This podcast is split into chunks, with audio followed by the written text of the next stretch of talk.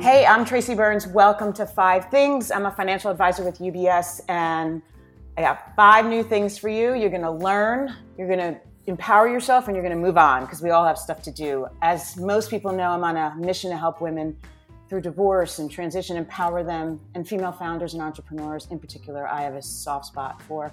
And of course, closing that wage gap because I do have three teenagers. Two are girls, so I have a personal interest. This podcast is a small piece of helping us all get there. So before we get to my next fabulous guest, um, please listen to the podcast we've done. Five things your business should be thinking about now, the five people you should be surrounding yourself with, you know, five ways to admit to failure. Like these are all really great things. So I encourage you to go back and listen. But today, Cindy Eckert is with us, and there's so many reasons why I love her and you're going to love her. We met in my media days, first of all, um, and what she's doing to help empower women on so many levels, and we'll get to that, is will blow your head off. But I first, Cindy, I have to tell you a story. So you, there's, I've met a ton of people in my past media career, and you know, after a while, nobody impresses you. well, you did, and you do still. And when I decided I wanted to switch into financial media, uh, excuse me, financial advisory work, I um, I needed confirmation that I wasn't crazy. and you were one of the people I called, and you actually took the time, got on the phone with me, and um, and you know I needed your check of approval, and it was uh, it's been great ever since. So I'm thrilled You've been crushing it. I love watching everything that you're doing. I love what you're all about. You really are making a huge difference. Well, I'm trying for sure, but as are you. So I'm going to let you tell, give your elevator pitch and tell your story. but if you could, in the process, explain how. So you're empowering women to increase their sexual desire, and yes. yet you got on this mission without actually having issues of your own and without really having any scientific background. I, that's true. So I am a business person, um, but I, I recognize a need, a market need when I see it. I'm a serial entrepreneur for all of your listeners. I've built and sold two businesses. Um, I got the last one back. I'll tell you a little bit about that story. But I've been in the field of, of health and sexual health specifically. So I built one of the companies with one of the male sexual health drugs. You guys haven't turned on the TV in the last 20 years and not been reminded in some way that sex matters for men, uh, that, you know, that they're at their optimal place, whether it be Viagra, Cialis, etc. And so I'm looking around a landscape in which there are 26, yes, I said 26 FDA approved drugs for some form of male sexual dysfunction and not a single one for women ridiculous. We all right. know that math doesn't add up. I mean, women have issues in the bedroom as well. And so I sold off my profitable business in men that I had built from scratch and all the pains of startup and took this on. And I took it on because it mattered in a much bigger way than just me. As a woman, I wanted to have this choice, this option, should I ever need it. And by God, all of these women who so graciously shared their most private struggles with me, they deserved it as well. And it wasn't a straight line to success. Uh, Tracy knows the story was crazy. I actually had to take on the FDA. I fought the government for pleasure and I won. and I won fair and square on the science. We studied this in 13,000 women. But even at that, the obstacles in my way were crazy. I ultimately won. Science won. So did women, by the way, in that day. And two days later, I sold the business for a billion dollars, which was a pretty incredible week. Breaking through the FDA with the first first ever drug in the world for women's sexual um, desire, and then selling this business. It felt like the entrepreneur's dream come true. They were going to march it across the globe and make it affordable for women. But I will tell you guys, I didn't have a billion dollar happy ending um, they ultimately put the drug, the acquirer shelved the drug. Um, they didn't promote it actively. And I couldn't sit on the sidelines and let that happen. So thank goodness I'd written a good contract. They weren't meeting their obligations. I sued them in exchange for dropping the lawsuit. I got it back. I've now launched it. So you can actually get this drug now. Addyi, um, Addyi is its name. And I have used the proceeds of that sale to double down and put my money where my mouth is, investing in other real disruptors uh, you know, female founders who are disrupting, particularly in healthcare. And um, that company is the the Pink Ceiling, or I call it affectionately the Pinkubator. And everyone should check it out. Actually, especially if you're interested. But so, as she said, the drug is Addyi, A D D Y I, and I'm going to try to say this right. It addresses hypoactive sexual uh, sexual desire disorder, right? Yes. It's HSDD. Yes, which um, is just for layman, it's frustrating low libido. It's just right. what the doctors call frustrating low libido. I can't believe that I forgot that there were 26 drugs out there and not just one little blue pill for them. It's nuts. But also, too, I think people should know it's a misnomer to call it the female Viagra, right? Because it it's not the same. No, I mean, we uh, desire is unlocked in the brain. Women turn on in the brain. And what ignited me is we had all these brain scan studies that showed for women who, you know, are they're they're happy with their sex drive, the normal ebb and flow of desire. None of us are on all the time, right? Um, right. And but women who you know used to be used to have were were satisfied before they were happy with their sex drive something changed it's really stressing them out and it's probably causing friction in their relationship if you look at them put them both in an mri expose them to some kind of erotic cue their brains light up totally differently and i was looking at that i mean it's black and white science and every company was running away and it said everything about you know what our societal narrative is and how much we value if you will pleasure for women. Right. Um, so I'm, I'm working on changing that. I'm going to put women on top in more ways than one. and I love that you just said that because until you know as if you haven't done enough like in your free time now you started this women on top movement where now you're just out there empowering women yes. it's, it's like it's women on top in so many levels so many ways every innuendo yeah and you know i feel so lucky i'm fortunate to know people like tracy and you know other really incredible women um, who you know have kind of gotten there and probably had a pretty tough road um, to get to the position that they're in. And I think that their willingness to reach their hand back and pull other women to that position to help them get there more quickly than themselves. I'm really rounding up the girls' club, if you will, and, um, and taking women on top who are going to put other women on top. And it's just it's a real privilege. Um, all the women who've surrounded me in that yeah the the more we help each other the better we all are no doubt. okay so you now one of the most successful business women out there you know what it takes and now that you're out there looking for companies to invest in that will succeed hopefully as well as you i i know you've come up with some commonalities and just for context so people know when as you're um, as we're recording we are you know I'm going to take a leap here and say, sort of on the end, I hope, of this whole mm-hmm. COVID crisis. Yes. We have states reopening. We're slowly getting there, but we are still on lockdown. Although, because she is a superhero, Cindy just moved in the middle of a pandemic. Like, I don't recommend. I mean, that's just like another, that's another like notch on your cape. I'm telling you, it's amazing. Um, but there are things that you, you have you see commonalities, and one of them is this notion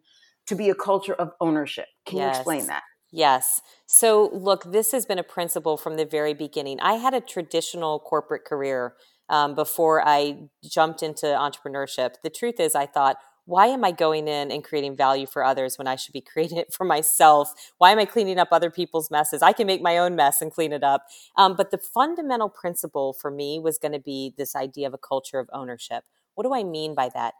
People need skin in the game. Everyone who's ever worked for me has a piece of the business. I don't care if they packed the boxes or if they sat in a C suite. That is so important and fundamental. I know that not everybody who's listening has the capacity, if you will, maybe you're running a business and you don't necessarily have a stock option pool or a way you can design equity programs in very clever ways around phantom options. You can think about, you know, overall rewards for, you know, corporate collective goals, not just individual. Um, and if you're working for somebody, you should go in and Tracy said at the at the top, you know, she's passionate about the wage gap. One of the ways I think we for women can solve that is when you go in and, and ask for the raise, as opposed to being fixated on a percentage increase and a number, present the option to do a variable piece where you're betting on your own performance, the value you create, and them giving you a piece of it. I mean, that's a win win. And I bet yeah. you're going to end up making more. But the culture of ownership, fundamentally, you've got to have everybody around you show up and choose to be owners owners at every level you're all in um, and for me that that's been quite literal but the mindset of that is also critically important you make decisions very differently if you're invested in the collective outcome not just your own yeah, and I like the idea of getting creative with it too, because you're right. Like a startup can't give out a piece of the business; they could barely pay, keep the lights on. But there, there, there have to be ways and things and soft spots for yeah. your employees that you can hit those buttons I, and, I, and help. Yes, and I promise you, it will pay you back in spades. Generosity in that regard. I mean, I think of a lot of my salespeople. You know, they they get up earlier and they go home later because they're going to cross a finish line in this business at some point and there's going to be a different pot of gold at the end of the rainbow beyond their salary and their commission and everything else and there's a real you know there, there's a different way a company shows up when that kind of um, incentive is in place I love that you said pot of gold because initially I thought pink gold because gold. one of your next one of your next points was to be bold. Yes, and um, there's so many bold things about you, but I, is the pink part of it? You know, it it um it is for me. Pink for me is uh, emblematic of really challenging conventional perception. Pink is actually seen as weakness. Femininity, in many regards, in business, is seen as weakness. Yeah, I I reject that. I see that as incredible strength what we walk into the boardroom Absolutely. with. So there's, you know, pink for me was the transition from underestimated to unapologetic. And I well, because they called you out. Did they not? The FDA yeah. said, "Oh, the girl with the pink pill." Of course, like, and people would pat me on the shoulder, you know, and say, "Oh, that's cute, the little pink pill." What? The, right. it's cute. Right. Okay. I'm going to show up in blazing hot pink because this is the conversation that we're going to have. And I think you do have a choice when there's stereotypes or, you know, um, common percept misconceptions, if you will, that it's either going to cause you to, you know, reel back and self doubt or frustration, or you have a choice to go right for it because it's the conversation you actually should be having and frankly challenging. I, can I tell a bold story? I do think businesses that are wildly successful make a deliberate choice to be bold.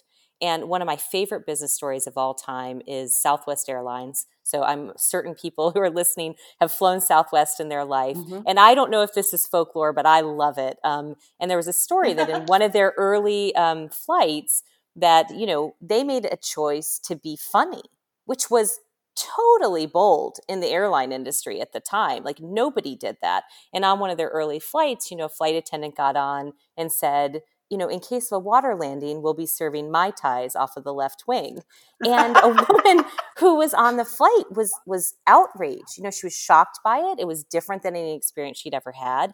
Um, she thought that it wasn't taking safety seriously, and she wrote, you know, a nasty note into Southwest. And as the story goes, it worked its way up the ranks, and it ended on the desk of their CEO and founder Herb Kelleher. And he took out a pen, and on his letterhead, he wrote her back three words. He wrote, will miss you. That's bold. Amazing. But what I love about that is he knew he wasn't going to compromise who they were as a business. And while she would never be happy flying with them, millions of other people would. And I right. do think you have a you have to make that deliberate choice to stick to your guns, to be really bold. I think the most successful businesses of our time do that. Because you keep you keep to who you are and your purpose. I mean, and and and I love that your next point is to be quirky too because it it's sort of though you know what? It makes you stand out doesn't it? It does. I mean look i i actually tell all my employees it's one of the choices they're going to make to be quirky. What a crazy sounding choice that uh, their ceo is telling them. What do i really mean by that? It means show up as you. Be yeah. truly i found when i was in big environments that one of their mistakes was that they beat the group into um, you know a homogeneous group like there was one way of doing things they basically beat the individuality out of everybody and that is the magic That's the magic. When you let people and give them permission to show up as they are, their individual quirks, you have diversity of thought at the table, you excel so much more than those organizations that are trying to make everybody be a sea of sameness. Yeah. I mean, t- that's, that's wins. what you, you inspired me because while I was, and I, will come back to this, when I was making this decision, it, with all due respect to old white men, financial advisory was all old white men. Mm-hmm. And the mm-hmm. notion of being quirky and different and bold. Yeah, it, it's what it needed. And it is. So, it's so what it needs. Like I, you know, I have a weird habit. I I've nicknamed people my whole life. Everybody who works for me has nicknames. I mean, that's my that's my quirk, and it you know it's become like a cultural thing for us, and it's a way in which you know even though so much my organization is you know scattered all over the country we're really very connected to each other through the stories that have made their nicknames. I mean, it's a silly example, but it is, in fact, about recognizing what makes somebody, each individual standing next to you, truly special. And yeah, same and with you, your customers. Right, right. And you need all those different quirky, bold personalities in order to make to make the engine run, right? Like that's what that's what creates that that culture of ownership. It does. It does. All of the uh, permission to be you right. makes such a better outcome. So this notion of learning is your next point. Choose yeah. choose, choose, to, to be, be learning. learning. Keep learning. I yeah. love that. What a boring day it would be if I woke up tomorrow and I thought I knew everything. Right. Right? It's so right. true. And yet I think you know, we can give ourselves a lot of excuses to not constantly be learning. Um, this is a choice, again, that I, if you come to work for me, I hire against this choice. I ask questions to figure out what are people doing? Because the most successful people that I know are insatiably curious. What mm-hmm. does that say? It says that they're they're you know open-minded, they're willing to hear new ideas and they're actually going to be able to pivot in moments when needed. It's truly and especially yes. right now we're talking about this, like everybody's having to reimagine. So the learning aspect of it for me is do you have that discipline every single day? And for for my case you know i've been in an industry that it's not i mean at the core where we innovate right? For sure but some of the business practices feel pretty damn outdated. And so i've always gone and learned from other sectors and thought okay like how can i take this rule from uh, the fashion industry and apply it here? I'll give an example. When i had an opportunity to build a customer service group i can't say that pharmaceutical companies are particularly known for for customer right. service right? So i thought okay well i'm not going to look to my left and right of my peers and really probably get a lot of insight. So i flew the company to zappos and learned from them Oh, and wow. we actually took those principles from a completely different industry and applied them to what we were doing. And we were wildly successful at customer service. In fact, when there were surveys, it was one of the things we were rated the highest on. That learning is an open mindedness also to, you know, really thinking very different. If everybody hasn't read this book, I will suggest there's a book called A Curious Mind. It's written by Brian Grazer, who's a very famous Hollywood producer. Um, he's yeah. done a lot of Tom Hanks movies. And in it, he talks about the discipline of a curiosity conversation each week. He actually makes a point to talk to somebody who's, you know, outside of his immediate circle to learn from them. I love that. It's it's amazing, and I have to test. I have to tell you, and nope, I get no kickbacks, like nothing, nothing, nothing. I have no relation, but I um, signed up for the master class oh, online. Yes. Uh huh. So you just you said fashion. I, have been listening to Anna Wintour, Sara yes. Blakely of Spanx, um, Malcolm Gladwell's on it. Like it's amazing to hear how just the thought process. And I feel like I I I've been wearing sweats like everyone else for yes. the last nine weeks, but but listening to the woman who leads the fashion world, I've learned so much. Absolutely. I love it. Right now, at this moment, actually everybody is but a click away. So you Agreed. can learn from the the absolute best in their game right now. It's amazing. And you, much like so many people, are so appreciative. Oh. And that is your last and final point. Being appreciative, being grateful. It's a choice, right? You wake yeah. up every day in life and I think you have a choice. Are you going to go through it with an attitude of gratitude? And I think it's a choice that not only you know as a as a human being um, you should make, but as businesses, you have to be appreciative um, and marvel marvel at the fact that you have an opportunity, if you will, to serve people. And the most successful businesses, uh, in my estimation, have at their core an appreciation for what they're there to do. For me, you know, with this and my mission um, for women, there has been a profound appreciation for what it can mean in just one person's life. And on the darkest of days, when I wanted to give up, right, when I reminded myself um, you know, how grateful I was that they reached out to me, that they shared their story. I would have let them down if I had done that. That's a good thing for all of us to find. That's amazing. That's amazing. And it, it, it, it, you exude it and, and you don't even have like people just know it that you're grateful. First of all you're you know your eyes glisten and, and you have this beautiful smile on your face at all times that you you just love life and you're happy because you have you know you saw what you wanted you went to go get it and now you're now you're, you're handing it forward and i think it's amazing well thank you so much tracy. I love it. I, those it was those great. five choices those five choices will will pave your path to success. It won't be a straight line. It never is. Um, but i think if you keep showing up consciously making those choices you're going to get to your destination. Yeah and i think these these are wise words even for kids coming out of school today you know and it feels bleak this this is the stuff that makes it all happen. Cindy, thank you so much in the midst of everything, including the move. I so appreciate you taking the time. Anything for you. Thank you, Tracy, for having me on.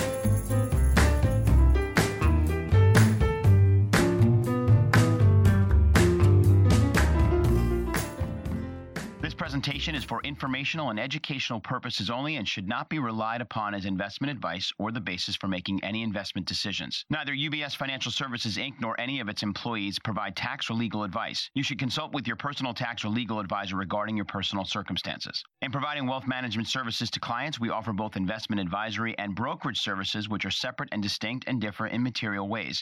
For information, including the different laws and contracts that govern, visit ubs.com forward slash working with us. UBS Financial Services Inc. is a subsidiary of UBS AG, member FINRA SIPC.